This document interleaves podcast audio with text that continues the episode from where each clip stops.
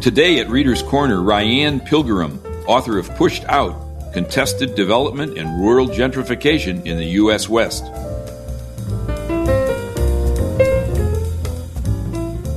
I'm Bob Kustra. Welcome to Reader's Corner. What happens to rural communities when their traditional economic base collapses? When new money comes in? Who gets left behind and who takes their place? In her book, Pushed Out Contested Development and Rural Gentrification in the U.S. West, sociologist and Idaho native Ryanne Pilgeram offers a rich portrait of Dover, Idaho, whose transformation from tribal land to thriving timber mill town to economically depressed small town to trendy second home location over the past four decades embodies the story and challenges of many rural communities. The book explores the structural forces driving rural gentrification and examines how social and environmental inequality are written into these landscapes. Based on in depth interviews and archival data, Pilgeram grounds this accessible ethnography in a long view of the region that takes account of geological history, settler colonialism, and histories of power and exploitation within capitalism. Ryanne Pilgeram is an associate professor of sociology at the University of Idaho. She received her PhD from the University of Oregon, and she spent her youth in Dover, Idaho. Ryanne Pilgeram, welcome to Reader's Corner. Wow, that is quite the introduction. Thank you. I appreciate it. well, let's start. Let's start with this beginning. Uh, Dover, Idaho. Tell us about your upbringing and tell us about uh, what Dover, Idaho looked like back then. Well, I like to say I have insider outsider status because I, I actually grew up in uh, Montana and moved to Dover or the kind of a no man's land between Dover and Sandpoint on Chuck Slough um, in the early 90s and rode the Dover school bus. So spent a lot of time with the kids in Dover. Um, and when I was growing up there, the mill had closed down and so there were just piles of sawdust left behind. There was a big sandy beach that was sort of accessible um, if you went over this berm that you said no trespassing and just spent lots and lots of hours on that beach. And then on there's a beautiful bluff that overlooks the beach that you could, you know, build forts or play kind of games of tag and hide and seek, that kind of stuff, and jump off the rocks on the bluff into the lake. Just this was very picturesque, but it was also um, kind of an industrial wasteland with just these giant piles of sawdust that we had been were so tempting to want to play on, but we knew that if you fell into them, you could suffocate and die. So, you know, there was a lot of pressure to not go play on the sawdust piles. Yeah, so that's what Dover looked like when I arrived there, and that's what it looked like when I left uh, to go to college. So you open up your book uh, with something about the Dover girls. Mm-hmm. Uh, how, how do the Dover girls typify the old Dover? Oh, I think they typify old Dover in the sense of the the intense bonds that they have with each other and the importance of those bonds to communities, particularly that were kind of came up around intensive um, extractive industries like m- mills, right? So you have these small towns where you have a lot in common, where you are mostly of the same social class, the same kind of background, and get to form these intense friendships that see you through all sorts of challenges in your life. And not only that, these bonds mean that you become family with people. So, um, in the case of the Dover girls, people's children were married to each other, or people were married to each other's brothers. So, bonds of friendship, but also bonds of family and their neighbors. And I think that kind of typifies what was meaningful to them about their community was that sense of shared identity and also that people had your back. When you were in crisis, someone always had your back, and you would always have someone else's back. And, and I didn't say it, but but I guess we should explain for our listeners that the Dover Girls are a group of women who meet weekly and and do good things for the community in mm-hmm. one way or another. Is that correct? They typify, I would say, the sort of some of this language is a little. I try to complicate it and problematize it a little bit in the book, but I think they they might be best typified as sort of the old timers in the community mm-hmm. who have very deep roots there. And you you mentioned some of the things you did as a kid, parts of the community, the land that you had access to.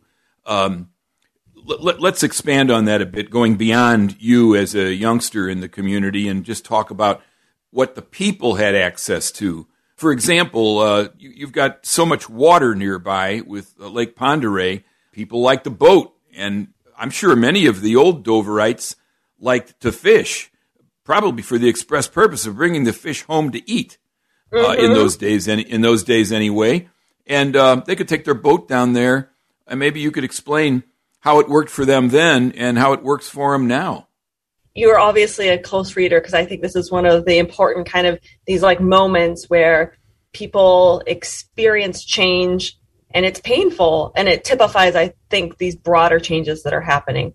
So Dover was established in about 1922. Um, there had been a mill there before, uh, but it wasn't called Dover. It was called Welty. So 1922, this mill comes in, and a lot of the people who live in Dover had been in Dover and their families had been there since that mill started.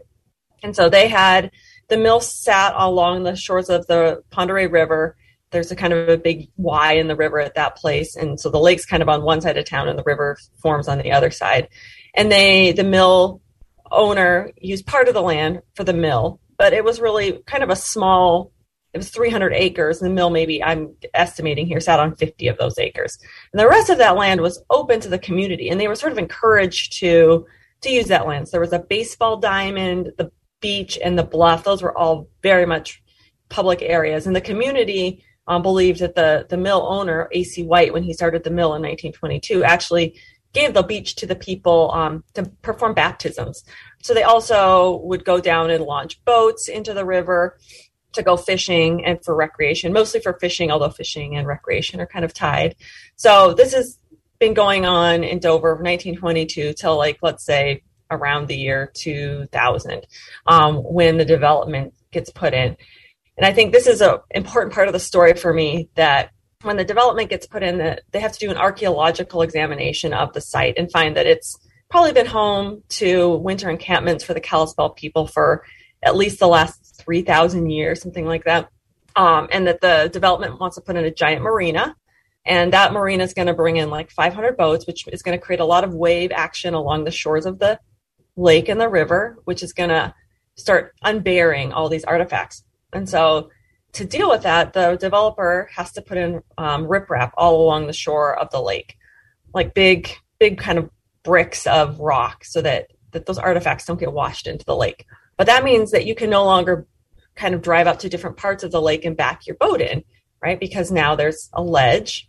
Um, and the developer, of course, puts in this marina with a boat ramp the people of Dover believe um, through city count through in the meetings that they were promised that they would be able to launch their boats and fish off the dock.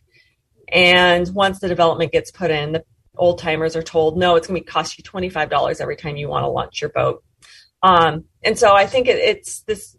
It caused probably as much sadness and frustration and anger as any single event around the development for the old timers was this loss of access to this to boating and fishing um, without a $25 fee or having to drive all the way into town and launch your boat there.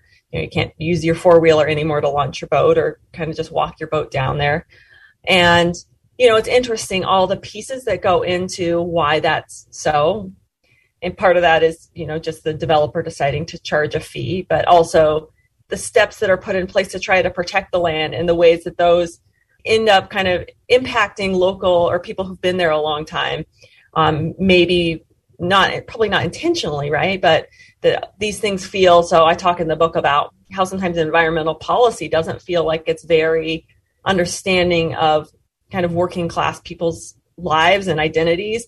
And I think this is one of those perfect examples. Like, yes, you can build a giant marina, and yes, you can put a these things in there. And now we're going to have to fix the lakeshore to keep it protected and the people who end up that impacts really are the like the old timers in this community who can no longer launch their boats um, from this place they've launched them and they can see the water right they can see this boat launch they can see the water but they just don't have access to it anymore you're listening to readers corner my guest today is Ryanne Pilgeram author of pushed out contested development and rural gentrification in the us west so I'd like to think that your book has a beginning, a middle, and an end, and I want to get to the middle part. But before we gloss over the Kalispel. I wonder if you could would share with us what happens to the Kalispel, how the railroads change things for them, and then, of course, that brings generations of white settlers I guess those are the people who wind up working at the mill. But uh, mm-hmm. share with us, share with us how this works. Yeah, I so the beginning of the book, I try to offer what happens to indigenous people, particularly the Kalispel people, who use the Oreille watershed as their homeland for the last at least 12,000 years. The archaeological evidence says 12,000 years, the Kalispel people since, say, since time immemorial. Um, so the Kalispel people have used this watershed for, you know, probably 500 generations. And when um, first it's missionaries or Jesuit priests come into the region for fur trading. You know, they are they encounter these trees that the Jesuits are writing are twice as big as trees they've ever seen. And, you know, of course, this is what makes this area so ripe for extractive logging is these huge trees. And one of the things I've tried to point out in the book is that these ecosystems, the way that these forests looked when white settlers arrived, when these Jesuit priests arrived, are because of the relationship, because of the the care of the Kalispel people to work in this ecosystem. So one of the things that I thought I interviewed the Cal the cultural resource manager for the Kalispel tribe a couple times, and then did a lot of you know secondary research on this. But one of the things that I found really fascinating that the cultural resource manager told me was that the Kalispel people were very conscientious about um, population size, right? Managing their populations through limiting births, through certain practices they used around spacing their children, so that the population was relatively stable for thousands of years. And with the advent of the railroads, we see what happens to all indigenous people in the United States, which is displacement from their traditional homelands onto reservations for the Kalispel people, their their communities, there were different bands of Kalispel people, the upper and lower band, and you just ended up on a reservation wherever you happened to be when the military came through, when the cavalry came through. So for one band of the Kalispel people, they happened to be in um, western Montana, and they were um, located. They were forcibly relocated to the Flathead Reservation, so they and are called the Oreille tribe there. Um, the rest of the tribe was mostly located in Usk, Washington, um, on the reservation there. So I, I, do think it's really telling that the Kalispel people who occupied most of what would be considered North Idaho don't have reservations in Idaho. So that's, I think, a really important part of the story. And I try to start it there, right? So, like, authors don't get to pick the title of their book. And I was really kind of uncomfortable with the title pushed out because I was like, well, this suggests that like it's pushing out one group of people, but this other group of people was was forcibly pushed out in a much like more aggressive and you know I think ninety percent of the Kalispel people died in about a hundred year period. Right, that's that's a tragedy that we need to give voice to and help and use to contextualize people's I think experience of the world. Um, so yeah, that's the short version that I use in the book to talk about the Kalispel people and their role in this area and kind of the importance of this area to them. So you mentioned uh, the development itself, uh, which you call Mill Lake, and I'm a little confused. This again now is the new Dover. So mm-hmm. the the old Dover, you've described it as growing up and and how the Dover girls look upon it. Uh, but now we're going to talk about the new Dover for a minute, just so our listeners understand what we're doing here. And um, when I went on Zillow to look up Dover, Idaho, and try to find Mill Lake, all I could find was Mill Lake, Wisconsin. But oh, I found well, Dover Bay. I found Dover Bay. Is, uh, did you use a pseudonym? And when, what's the deal there? Is this a legal thing your publisher wants you to do? No, I mean it was. It's pretty typical in my. I'm a sociologist. It's actually it's pretty unusual to write something in sociology where you even name what community you're researching, uh-huh. um, because we have a professional obligation to provide our informants um, pseudonyms and anonym or confidentiality, um, and so it's just standard practice. So to buck that practice was is kind of unconventional. So I was able to my editor agreed that that to name the community was really important because it was so specific to this to place right if you're telling a story specific to place then you need to be able to name that place um, but i was less able to convince them that i should be able to name oh individual people in that process and that because the development is connected to people, it was, you know, I went ahead and used a pseudonym there too.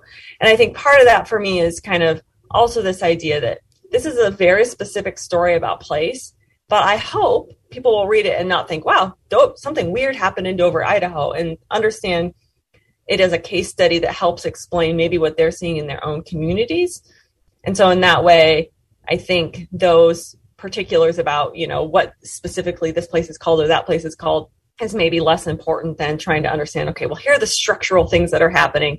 And if I understand those structures, then I can take that map that is provided, I hope, in the book, this kind of economic and historical map and pick it up and like lay it over your own community and see what's happening and and maybe kind of decide how what levers you might want to pull to decide what changes you want in your community. Mm-hmm. So I'm saving a few questions specifically about what happens to the old Dover and how okay. uh, it disappears. And and so before we get to that, I'm going to do something rather odd here. Uh, pretend for a moment that you're not the sociologist, but you're a realtor from Dover in Seattle talking to a group of people who you're trying to entice to buy land in Dover Bay. How you you already, you mentioned there's a marina there, but just step back for a minute and help us understand what the new Dover looks like to these folks who come in. I think you call it amenity migration, uh, which is very common. What a great way of framing that question. I, you know, I, my real job is that I teach, and so I'm always trying to think like, how do I get to engage with things, right? And I think I'm like, oh, I might have to steal that for a way to ask to think about this.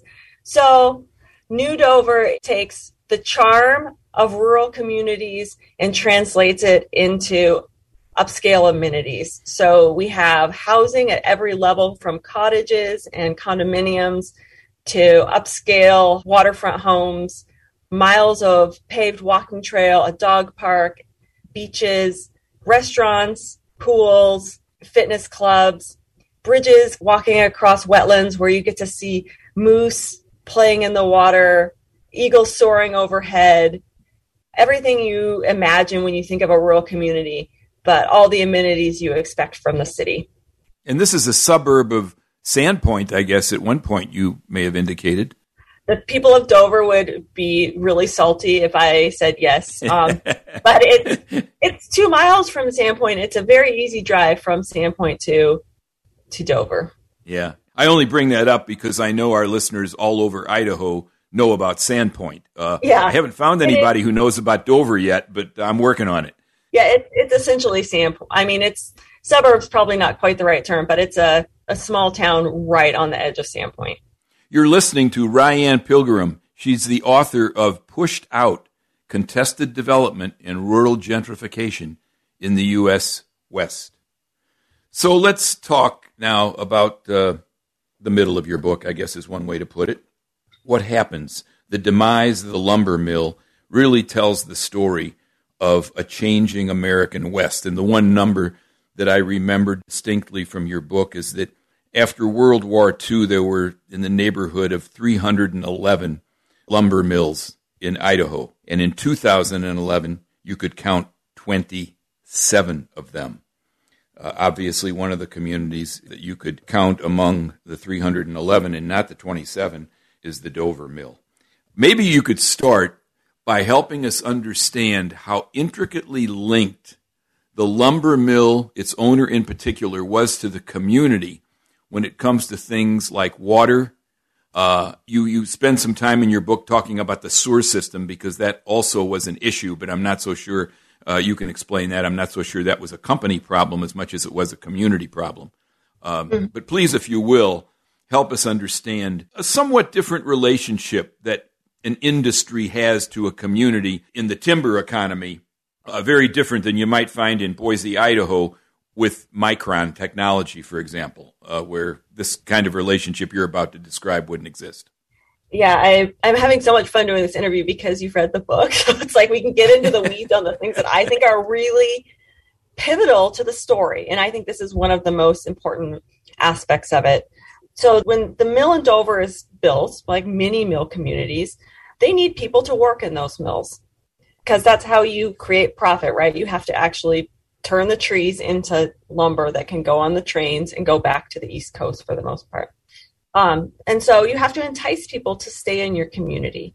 And one of the things people really like is water, running water. So the city or the mill owner, when he built Dover, built water for the community. Now, this is not always as like benevolent as it sounds. Mills need water to operate as well. So as long as you're putting in a water system for your mill to operate, put it in for your community. So the community of Dover consisted of um, mill homes that were provided by the mill owner. It was not a company town, just to be clear, um, but homes that were provided by the owner that people could buy, um, a community hall, a church, and then the mill. And the mill owner provided the water. At the time, there was a big tank up on the bluff to provide water pressure. And then the water, the pipes actually were all made of wood, which was kind of typical of the time. So the community of Dover's water is provided by the mill. And the mill owner provides water for decades to the community. So starting in the 1920s, in the 1950s, they rebuild the water tank up there. Um, when the mill is sold, I'm trying to get the numbers correct in my head here. When the mill is sold to a new mill owner in the 1970s, that owner tells the community that the purchase of water was incidental to their purchase and they're no longer going to provide water to the community, which is a huge problem. This is the only way the community can get water. And so the local, the people of Dover sort of fight back. They find some stipulation in state law that says once an entity provides water to a community, they cannot revoke that unless the people quit paying their bills. So it's fascinating when I'm doing interviews in Old Dover. Some people could pull out their water bills from like the ni- mid 1970s and their canceled checks to prove that they had been paying for their water. And so that kind of that fight kind of dies down for about 10 years until a developer purchases the land who says that we will keep providing water but we will not upgrade anything. So right these are wooden pipes that were developed or were put in in the 1920s. And at that point the water the community's water is so bad that they are under a boil they are put under a boil order and expected to keep this water system essentially running um, on their own. So they do a couple things at this point. They incorporate to become an actual city so that they can start applying for grants for low income communities to, to fix their water system. Their water system uses a pump to draw water out of the lake. Even when it's working perfectly, the water pressure is so low that they sometimes have trouble, their toilets have trouble filling. But every time the power goes out, and the power goes out a lot in North Idaho because of the heavy snows and things, every time the power goes out, um, the pump goes off, the pump room floods and the entire pump room has to be bailed out and the pump restarted every time the power goes out. So there are the communities often without any water for days at a time. And for six years, it's left without water that you can drink without boiling it. So, you know, that's a long time to be under a boil order. Uh, and so, you know, one of the arguments in the book is sort of this economic argument that when communities undergo these processes I call it like this destruction, right? Of like access to water. their issues with their sewer system. their issues with the bridge in the community. That when they're under, when you're under all these these destructive sort of forces, um, it makes you very very vulnerable to being redeveloped because people can profit kind of off that that suffering. That's my long answer to that. Does, doesn't the ownership of this lumber mill and the property later on doesn't that turn over quite a bit? it turns over so much, and that was one of the reasons that I ended up giving things pseudonyms too, because during this period, it was never clear to me because I went through all, all the archival records and tried to. I mean, I spent just months, years, really going through these archival records. Yeah, there are places. Sometimes there's a, it's called Shamrock Development. Sometimes it's called Dover Development, and so yeah, like this is the the little town or the development is Dover Bay Development, but I didn't want people to get confused between all the different developments that are and people that are buying it and some of the people that I think they're tra- it's trading hands, but it's the maybe it's the companies changing names, but the individuals who own it aren't changing. It was a giant web of very old papers that really seemed not to lead anywhere clear. so, you know, one of the things I tried to do in the book is to after having a number of people read it is trying to, you know, what's the important part of the story you know when you're the per- the researcher and you're trying to figure out all these different threads like why in the newspaper in 1984 are they using this term? And but in 1985 they're using the old term you know that like maybe that's really not the story. And i can step back and try and you know simplify that part of the story for readers which is what i try to do. Well you did an excellent job of that. And we're going to tell the whole story here at readers corner but we're going to divide it up into this half hour and then we're going to uh, bring you back for another half hour. And maybe the way to close out this particular segment of the interview is to just have you comment on how everything changes in 1992 when fire occurs. Yeah, so the mill in Dover had closed down in 1989, about six months after it unionized. And then it burns down in 1992. Um, there's a few things about that I just think are sort of ironic, tragic. One is that because the city of Dover had gotten those grants and rebuilt their water system, the water system had just been turned on right before the mill burned down. Um, and so, but the fire department didn't know which water system to hook into. So they arrive in Dover. This mill is engulfed in flames. They're trying to put the fire out. There's no water in the old mill water system. Um, so they have to hook up to the city's new system and draw water out of the lake to fight this fire. There are flames, um, embers going onto people's roofs. The people don't have any water pressure because the fire department's using it to fight the fire. Um, so people like are trying to fight the fire in the community, which is what they do, and they get it out. Uh, the fire was started in the mill while salvage crews were working to try and take all the metal out to sell um, so the land can maybe be reused. And there's a lot of parts in the book where I really felt like, am I Nancy Drew or am I a sociologist? And this was one of those moments because um, the fire started about three days after someone in the community called the EPA on um, the group who was salvaging and pointing out some of the environmental issues that maybe were being overlooked in the salvage operation, like that the buildings were full of asbestos and that there were some buried fuel tanks. So yeah, it was.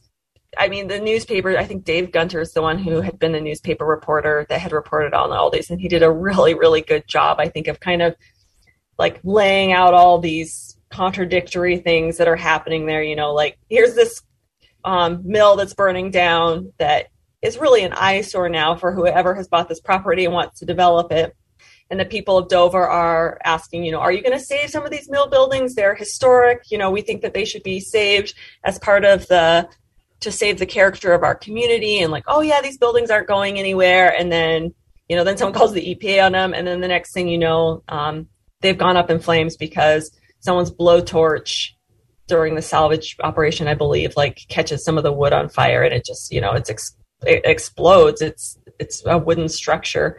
Um, it was a super windy day uh, in spring that they were working on it, and and that was the end of the mill. So like the whole controversy about what mill buildings are going to be salvaged if something gets put in there, that question kind of becomes moot at that point. Mm-hmm. Okay, so Nancy Drew, we really never will know whether there is a slight possibility that somebody set this thing on fire. Huh? Well, we know we know someone set it on fire, but we just don't know like or accidentally or on purpose. I guess is where yeah, I'm going with yeah. That. Well, look, we're we're uh, delighted to have you at Readers Corner, and we're so delighted that we're going to turn our conversation into two parts. So I want to assure our readers that we'll be back next week with the second edition of this conversation when it really gets interesting because now we're going to get into the underlying story of what happens when a lumber mill dies and what comes next and why does it die and why are jobs lost. Uh, there are so many great answers that Ryanne Pilgeram has to that question. We'll save that for next week. Thanks for joining us today at Reader's Corner, Ryanne. Talk to you soon. Thanks. Reader's Corner is presented by Boise State Public Radio News. The engineer for today's show is Eric Jones, with production by Joel Wayne. I'm Bob Kustra. Please join me next week as we talk to today's leading writers about the ideas and issues that help shape our world at Reader's Corner.